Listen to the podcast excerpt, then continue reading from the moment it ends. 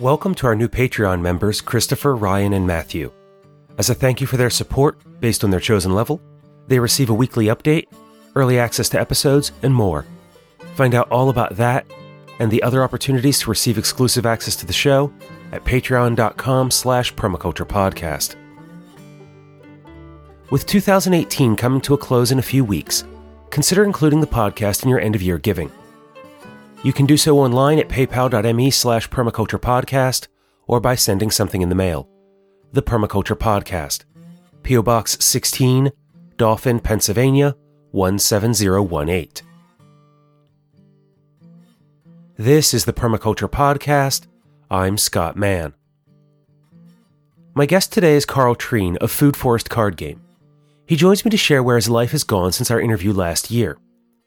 A longtime permaculture practitioner, Karl is one of the people whose work I follow off-air, as I find quite a bit of inspiration from what he's doing with his card game and implementing his designs in an urban environment where he lives in Rhode Island, near the Atlantic coast here in the United States. Though we've never met in person, knowing Karl as I do, we wound up talking as soon as we connected without a formal start to the interview.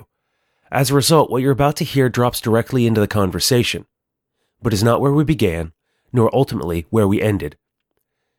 Where we do pick up is shortly after he shared that he had moved to a new house with a larger yard and how this change influences his permaculture work. Along the way, we talk about a variety of things, including different uses for his card game inside the permaculture or school classroom, accepting that we can't know everything, and with that what we can do to be better teachers and designers, and why Instagram is our favorite place to learn and share new ideas, and Karl recommends some folks worth following. Enjoy this casual conversation with Karl, and I'll join you again afterward for final thoughts and to announce a new giveaway. With this move to the new house and some of the other work that you're doing, and as you were saying, that kind of focus on that zone zero because of how much time you spend in the home, is that influencing where you're going with the Food Forest Card Game and some of the thoughts that you're developing there for new cards and ways to approach permaculture design through play? It has a little bit, actually, and I was just thinking about that today because I was realizing I've got the compost card in the game, and I was thinking, man, you know, I wish that I had put in a worm composting card. And that's really the direction that I'm going with my composting. And so because, you know, I guess that's in my last space, I had the sort of the standard four by four compost bin, which every so often I'd have enough stuff to put in there and do the real hot composting process. But I'd also just have this build up and build up and build up of organic matter, which was breaking down slowly, not really composting. Probably I was losing something out of that. And with the worm composting stuff, I am able to, at this point, after a few years of kind of getting used to how it's done, basically compost all of our vegetable scraps, um, most of the paper that comes through our, our house from either, you know, cardboard boxes that come with deliveries or junk mail and that kind of thing. And so it all goes into this, this worm co- composting situation, which I don't know, you know, I think it, I think I, I, I kind of wish I'd uh, I put that card in there, but then I was working through my mind, you know, how does that exactly fit into the the situation? What does it what does it go near? This summer we had an outdoor worm bin. We've also had continued with indoor worm bins because I bringing outdoor worms back inside is tough because you get uh, here we're getting black soldier fly larvae, and I could set myself up to handle processing the black soldier fly larva as well, but I I haven't really gotten into that, and you know maybe someday, but I don't have the animals to to consume the the larva, so it's almost not quite my thing at this moment. Although I kind of wish it. I look forward to incorporating that into my process now that I know that Rhode Island, you know, despite some of the maps that I'd seen, is a good spot for collecting black soldier flies. So that's one card that I thought about. I've learned about new plants that I'd like to incorporate in my own yard, and I'm not quite sure if I would put which ones I would put in the um, in the card game. I've I've learned that in Zone Six where I am, there's actually a pomegranate that I can get to oh, wow. grow. Yeah, exactly. Oh wow, right? Right. You know, isn't that awesome? So that's something that I picked up in the last year or so and learned about plants. Like I'm starting to use. Uh, Well, I've been using for the last couple of years, hascaps, some honey berries. The, it's a honeysuckle, which you're probably familiar with, which which has uh, edible berries off of it. And I've incorporated that in my last yard and in this yard, and that would be a card that I would definitely think about adding.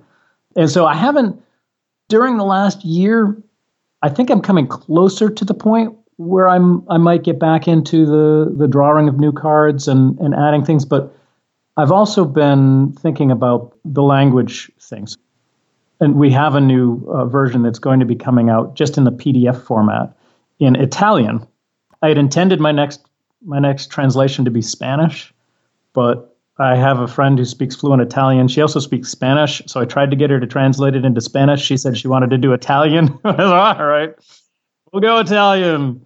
And that's been that's been fun. I just learning some of the uh, some of the words in Italian. I don't speak any Italian, and I didn't really learn any of the words too much, but but just seeing some of some of them in Italian, it's just such a beautiful language. And I'm, I'm going to completely ruin this word, but a climbing plant is referred to as rampicante. And anybody who speaks Italian is just going to laugh at me saying that, but I think it's just such a beautiful word that I just want to say it all the time, rampicante. So so, so that's some of the pleasure of of uh, kind of expanding the card game to new new languages, is just seeing how it's represented in a different in a different situation. But that's along the lines with new cards. I'm realizing that one of the things that's holding me up on a German translation is that the person who was going to translate it into German for me said, you know, we really would like to have German plants in this version. And I get it. You know, I totally get it. But it's such a commitment that uh, that I wasn't ready to move forward with that. So so when we're thinking about new plants, I'm not necessarily, for the game, I'm not necessarily thinking about my own home. I'm actually thinking more about other people's environments. And so I'm going to have to figure out what's next. Is it, you know, Western Europe, which seems logical because I do have a lot of people in Western Europe that are sort of following and who have purchased the game. So either in Italy or in Germany or, you know, elsewhere. So that almost seems like a lot more logical way, because the first version was, I kind of did a lot of plants that I knew locally and that I thought would translate into other zones, you know.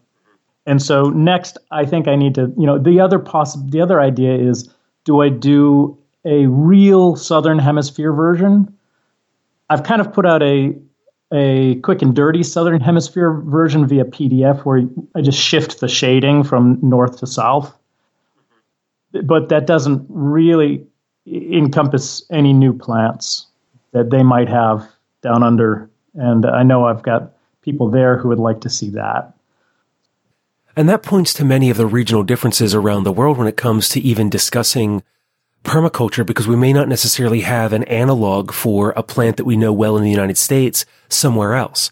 Or even, like, a lot of folks, you know, it was one of the things that I liked so much about Patrick Whitefield's work is because it was so reminiscent of what I would find here in the mid-Atlantic or the northeast of the United States.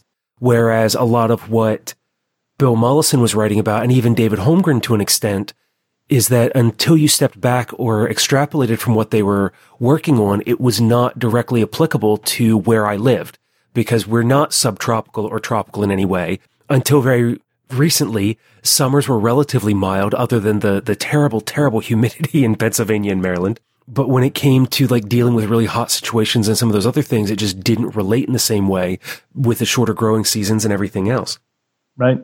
Right. And, and I, you know, I, I was inspired just by my own region. And I became interested in permaculture when I realized that this was something you could practice in the Northeast.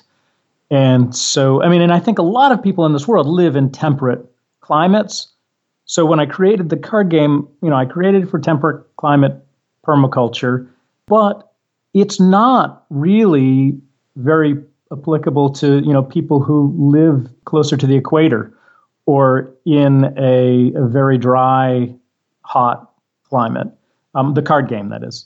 And so that's another thing that I have to consider is, you know, is there an addition to be created that works better for those environments? But those are, you know, we're looking at the future. I'm just one guy and doing doing my best here with with what is essentially a project more than a, a career at this moment. You know, I, I want it to be more of a career, but uh, so far it's it's really just a public service. But I think about, you know, if you were going to build something like that, the importance of having people who are experts within their region provide the right kind of feedback. Right. And so it almost, you know, the responsible thing for me to do would be to go and live and work for a year or so in a different climate before embarking on that. Or I would have to rely very, very heavily on an expert from that climate if if I wanted to do it responsibly. But it's fun to think about. And uh, and so, yeah, but those are those are some of the obstacles that I have to to expanding it too much, because I, I don't want to talk about things I don't know any more than I already do. So, and that even speaks to some of the kind of guru issues sometimes when it comes to sharing this information, is understanding what we do and don't know as teachers and as students about who do we approach to learn this information from, because sometimes it's easy to run across kind of a slick website or a good pitch from somebody. But then as we dig into this kind of, these kinds of things, we find where the holes are, and sometimes are left kind of wanting when the people who we're relying on are trying to be more than they necessarily are sometimes. And sometimes, you know, sometimes it's just, they're just trying to make a living, you know, and it's, it's a hard business to make a living in. And I find that doing what I do, people do tend to ask me questions, and I always try to respond. You know, my first response is, well, you know, look, here's here are the limits of my experience with that. So I'm going to give you some places to look. For instance, there's this this this guy who's on Instagram who's doing this permaculture, or I don't know if it's permaculture, but just this this remake of a space that used to be a golf course. And uh, and he just recently asked me a question about, you know, how he would go about soil testing for that. You know, my first response is, uh, I would talk to your local extension service first off about soil testing, you know, and then, you know, of course, I started rambling on about all the other things that that came to mind when I started thinking about his project. And, you know, and I need to try and I need to try and make sure that he also understands that this is stuff that I haven't I haven't, I've never taken a golf course and turned it into a permaculture site before. So it's just my ideas, you know, a stream of consciousness. But I love talking about it, so it's hard for me to shut up sometimes.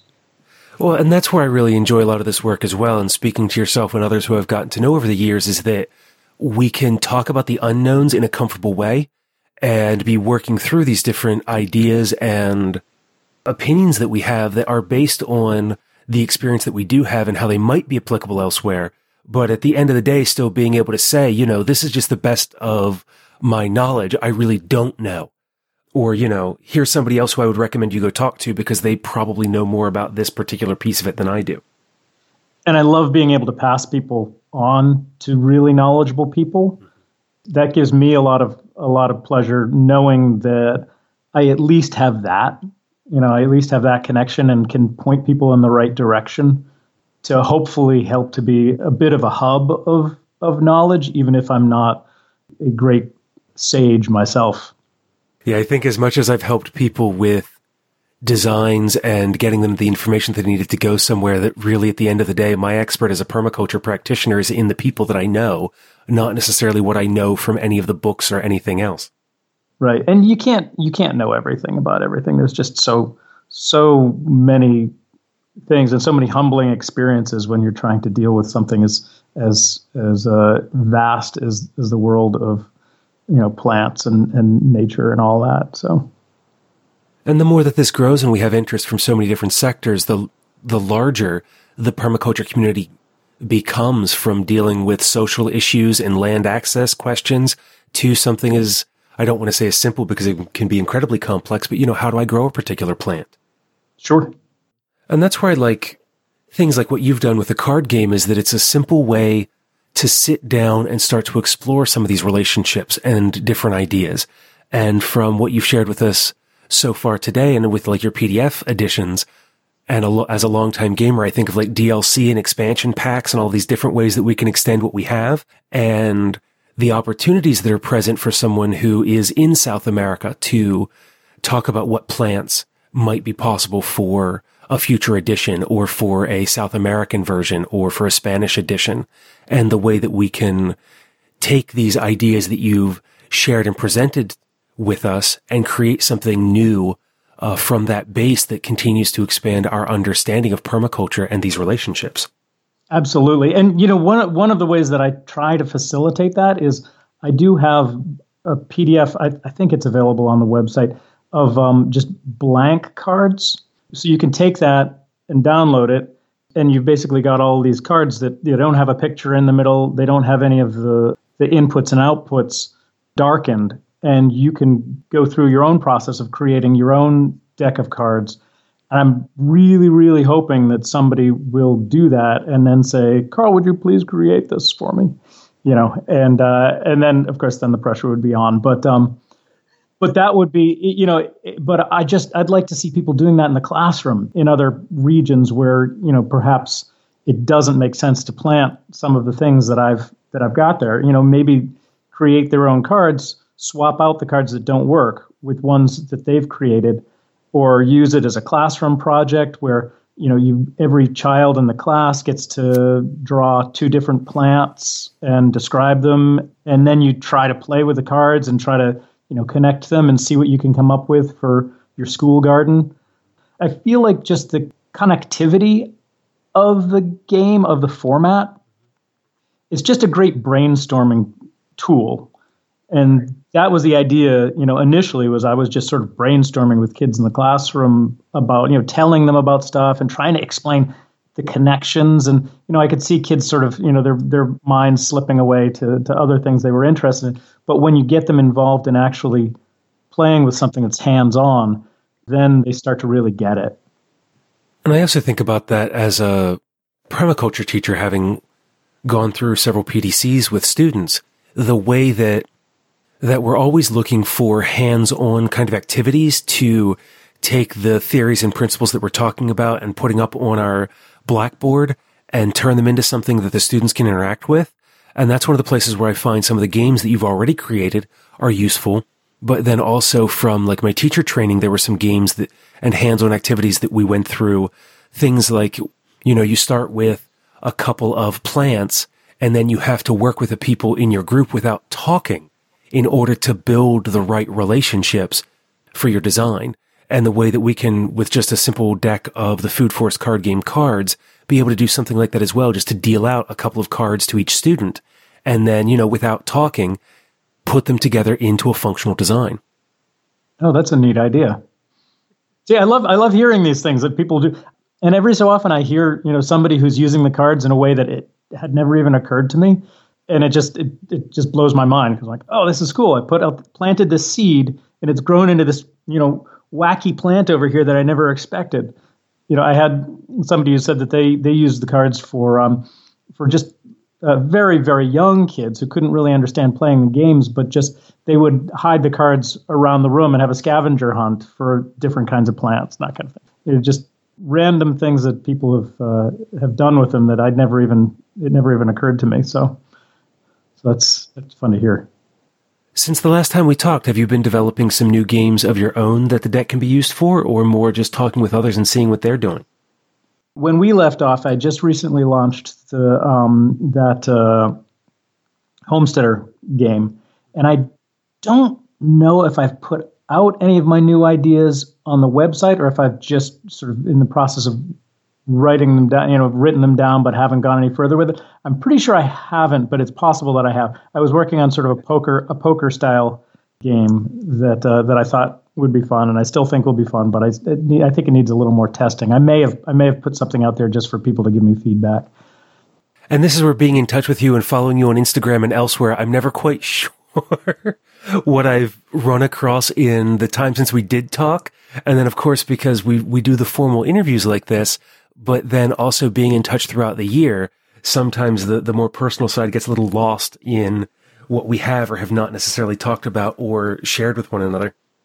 Well, and I'm I'm really glad that we are in touch on Instagram, because that is my new favorite venue. I absolutely love Instagram. It's a place where you can see other people doing things, and it's so inspiring to see the pictures. And, you know, as they say, a picture is worth a thousand words.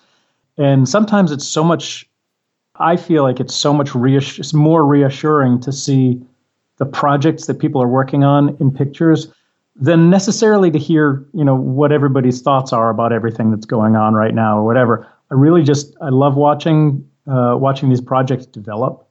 And I've met people through there. I've been doing plant trades with people. There's a place called Greenwood Farm in Pennsylvania.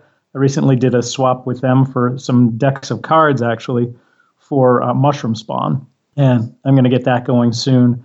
Um, there's this guy up in Vermont who's given me so much great information.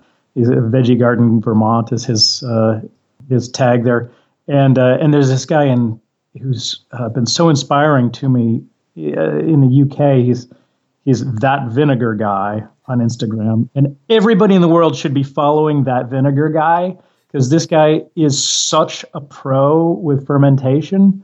I, he blows me away, the projects that he's working on. So I really. I hope that his uh, feed there can keep growing because he's getting so much good information. But I just love the interactions, like you said, with people on that format. And it just seems to be a a real, you know, sorry, I've got a cat malfunction here. At this moment in time, when when a lot of things out there are negative, it just seems like everybody's going positive. Or most people are going positive. Well, and it's what you speak to. I like Instagram as the social media of choice these days, not only because it's something where I get to kind of, not only do I get to experience the lives of the people who I follow in many regards, I don't feel, unless you're following some of the people who are kind of like Instagram famous, most of the folks who I follow in the permaculture community and elsewhere, it's a much more insightful and realistic insight into what it is that they're experiencing, because it doesn't feel like a best of. It doesn't feel like it's all of the vacation pictures and everything else. It's somebody who is working on getting a particular plant to grow. And so they're, you know, asking some questions of people, or it's someone on a road trip to go somewhere new. And so, you know, when their truck breaks down, there's a picture of their truck broken down, leaking fluid into the parking lot while they're trying to figure out their next steps. And it's just this like moment to moment kind of snapshots. And then the stories seem to be even more personal when you get to see what people are doing in and around their homes and elsewhere in ways that are just feel a lot more human, I think, than some of the other formats that have become more and more commercial. Yep. And I think there's a, there's a certain amount of, you know, yourself that you're giving away when you start doing pictures. And, you know, in the case of some of the things I'm doing on, on there, it's some short videos where you, You really, you know, not everybody chooses to to physically appear in their pictures or their videos, but you almost have to, you have to be very human in those situations because, at least in my case, all I've got is a smartphone, and yet I'm trying to get across a point about, you know, maybe sea kale, you know, I, I love sea kale or ground nuts or, you know, some other plant that I'm, you know, currently in love with and talking about, but you also, you know, you like I had one short video that I put out there this summer on the squash vine borer as they were attacking my squash vines. And I was going in there with a, a utility knife and, you know, and slashing uh, like uh, along the grain of the, the squash vine and, you know, getting these these little maggots out of the out of the vine. And in that case, it was kind of a, an epic fail for me because the, the squash vines had become infested with, with these things. You know, so it's revealing in that way, but uh, also hopefully instructional to people who, you know, didn't realize this is why their squash vines were dying. You know, so you can, you really get personal in a, in a revealing kind of positive, I feel like positive way most of the time on Instagram. So I, I just, I just love it. I, and since I've been doing it, I've really gravitated away from Facebook and onto Instagram. I still put some things on Facebook, but for anybody out there who's following me on Facebook, you know, look me up um, at Food Forest Card Game on Instagram, and I think you'll find more there. And I'll certainly shoot a link over so people can find you on Instagram, and I'll also put one in there so people can find me as well. And then what are the other ways that people can find you? Like, what's the website for the card game? Um, if people do want to find you on Facebook, do they just want to search for Food Forest Card Game? Yeah, you can you can search for Food Forest uh, Card Game. The the website is food forest card game dot com. You know, Googling the Food Forest Card Game should get you where you need to go. Instagram, Facebook. Uh, I haven't done too much with other um, social media uh, sites, but you know, I may expand in the future. Right now, I'm just uh, I'm just really enjoying the photography and the and that kind of thing on on I G. So that's where I focused. And the one of the cool things too is that it's limiting in its the length of videos that you can put on your regular feed. It's limited to one minute, but that has made me be really concise about what I'm saying. Mm-hmm. And anybody who's talked to me realizes that I'm not concise. And so it's such a good exercise, such a good, I tend to ramble. It's such a good exercise for me to only have one minute. So on the website and on Instagram, I've got this unboxing video of the Food Forest Card Game. And it basically tells, you know, it tells the different things that you'll find in the Food Forest cards. You, you, you know, it shows me opening them up. Had to keep it to one minute. And so just the cutting process of that really, really, really made me think, what is important here? What will people be able to interpret just, you know, visually? What do I actually have to say in words? And then I did one with the Picklet game, which is really the most, the first game that I created for the Food Forest cards. So there's, on my website, there's a, a one-minute video. It's in sort of a the Picklet game summed up in one minute, which I hope isn't too fast, but the cool thing about a one-minute video is you can watch it five times in five minutes. And so I feel like, you know, people can learn, maybe pause it if they need to absorb something visually, but it's short enough that for our reduced attention spans uh, these days, it's good. And so this is one thing that Instagram has made me do, is be more concise, because I just am not um, on the whole. So so that's been good. And I, so I've been trying to do that with all my videos, just how, how short, how concise can I be? And thinking about being short and to the point, when we originally set this up, we were only talking about maybe a twenty or twenty-five minute interview to catch up. But before I take up the rest of our afternoon, not only catching up, but also talking about these themes and ideas, for the formal part of our conversation today, is there anything else that you'd like to share with the audience when it comes to permaculture, the Food Forest Card Game, or just really any thoughts about this work? Just one thing I've been thinking about recently, and seeing seeing projects that people are taking on around the world, and some of them are so impressive, but I feel like for an individual like myself, or, you know, who is learning about permaculture, I think it's really important to start small. And so if you've, if you've got ten acres and you think, I'm going to make this into the most amazing permaculture site, if you haven't worked with big sites before, I would encourage you to start small. And so I've found that even the the small, I've, I'm working on my third spot at this point, my third site right now. And I feel like I could go on working with the other two sites that I've done. One is at a school and one is in uh, at a, a yard that I still manage, but I don't live there anymore. I feel like I could go on for five more years with each of those sites and not have finished everything that I could do, you know, maybe a whole lifetime, in a tenth of an acre. And so sometimes starting small, you can do so much that I, I feel like people should start small wherever they are and then build up to big. I'd like to pass that along, you know. You make me think that confidence is a series of small successes. And so that by starting small and doing a little, it can give us both the knowledge and the understanding, as well as that early boost to be able to keep doing the work, as opposed to going out and trying a lot. And then if, you know, you have a field of something die, or the weather pattern changes unexpectedly, and all of a sudden you have a flood that has never occurred before and wipes everything out, uh, that that can be kind of devastating in a way that losing a single tree guild or a single garden bed is not. Yep.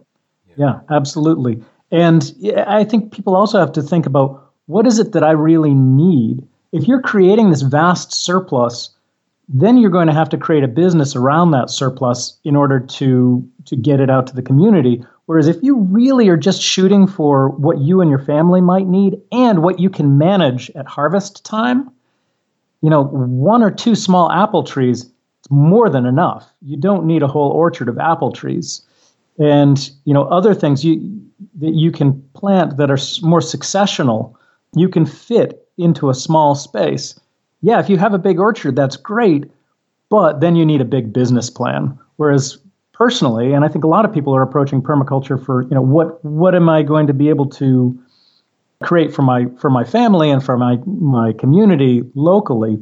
You don't need a lot of space for that, and so so that's, you know, for myself, I've you know I've had a few things that have come in such abundance that I didn't know what to do them with them, but on the whole, I think I've been able to manage it where, you know, without planting too many of the same thing, where you can have a nice variety and it's, you know, you can make it last over the whole season. And, and because you can stack in time and in space and, you know, in other ways in a small space, you can get a lot out of it. So I, you know, one has to be clear about one's goals when one begins a permaculture project. Do you want to go into business selling apples or your food, or do you just want to have a nice succession of foods throughout the season that are appropriate for your family and your friends and community?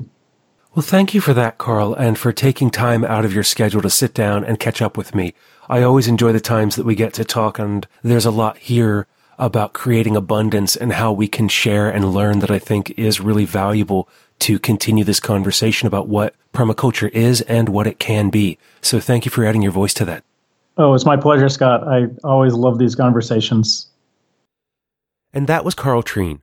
Find out more about him and his work at food forest card game dot com. While you're there, pick up a couple sets of cards as stocking stuffers for the holidays and to introduce your friends and family to permaculture design. I also recommend following Karl on Instagram.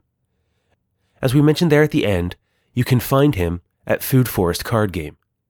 In his feed, you can also see images from his mushroom logs, which he inoculated a few days after recording his interview in early November. You'll find links to his Instagram account, his mushroom project, and the people he mentioned worth following in the show notes. To go with this interview, I'm giving away a deck of Food Forest Card Game cards and a copy of Mary Appelhoff's Worms Eat My Garbage. You can find that giveaway by going to patreon.com slash permaculturepodcast and checking out the posts, or by clicking the link in the resources section for this episode. I like sitting down with Karl to talk about his work because I find what he's doing, even after his many years of practice, reflect the experiences of other permaculture folks who work a job, have a little bit of land, and are just doing the best they can. As with what he shared about composting and black soldier flies, we have many choices to make on what works best for us, our design, and our goals.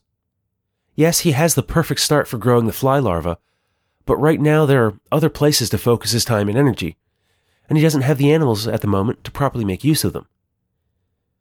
Though he studied permaculture, created a design and education aid for the community, and remains connected with myself and others, he still finds inspiration in what others are doing.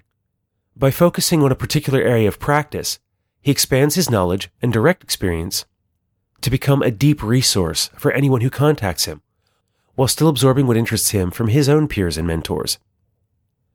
Similarly, as I continue down my own path, my role is influenced by sitting in the chair as the show host, by having conversations with guests, reading latest books and newest articles, and more and more acting as a curator of information about permaculture. Though I have a lot of my own work that I've done over the years, in the landscape and through various experiments, I'd much rather pull upon all my connections to help you find the people, books, organizations, and resources that help you meet your goals. As one of my own teachers used to say, to be a guide on the side rather than a sage on the stage. As I stay in touch with Karl and others in the community, I'd like to have more casual conversations like this. We can learn so much more from the informal understanding of the day-to-day lives of others that are putting these ideas of permaculture into practice. If there's anyone who's appeared on the show in the past that you thought I had a good conversation with, and you'd like to hear back on the air for something less formal, let me know. Call seven one seven, eight two seven, six two six six, Email show at the permaculture podcast dot com or write The Permaculture Podcast, P O. Box sixteen, Dauphin, Pennsylvania, one seven zero one eight. From here, the next conversation should be my interview with mycologist Lindsay Bender of Field and Forest Products. Until then, spend each day creating the world you want to live in by playing games, applying design to your life, and taking care of Earth, yourself, and each other.